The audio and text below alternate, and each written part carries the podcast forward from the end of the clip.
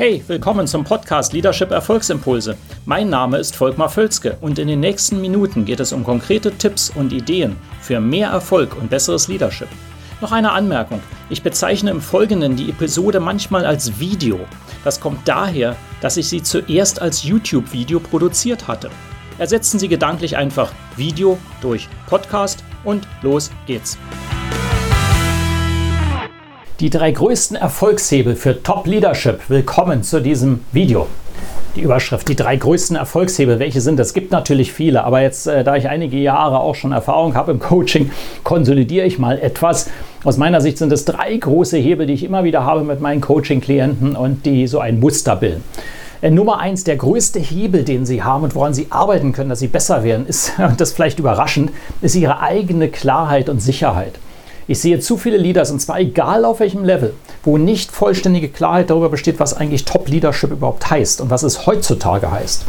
Da gibt es eben Unterschiede. Einiges bleibt, einiges hat sich auch in den letzten Jahren dramatisch geändert. Ähm, was heißt das überhaupt? Was muss ich für mich selber da wissen? Was macht mich absolut sicher als ein Top-Leader?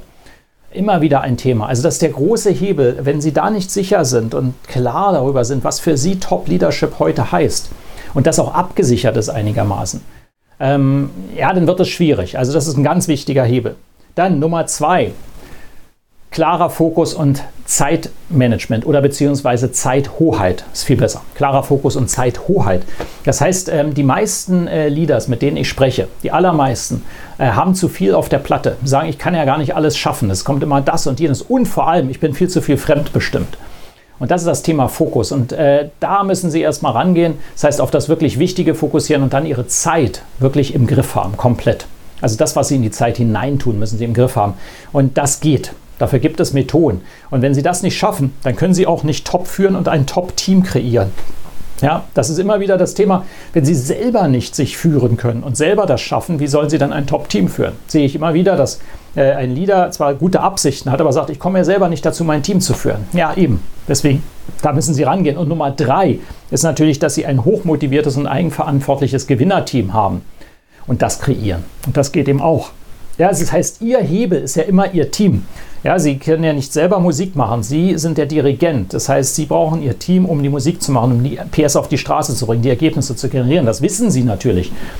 Nur achten Sie auch darauf, dass Sie das wirklich entwickeln. Entwickeln Sie systematisch Ihr Team. Und dazu gehören viele Aspekte wiederum, darauf kann ich jetzt hier nicht eingehen, aber einfach, wenn Sie die drei Dinge beachten und vielleicht gibt das eine neue Perspektive, achten Sie darauf, dass Sie selber klar und sicher sind. Achten Sie darauf, dass Sie Zeithoheit haben und klaren Fokus. Und Nummer drei, dass Sie ein eigenverantwortliches Gewinnerteam kreieren, das ohne Sie im Prinzip funktioniert.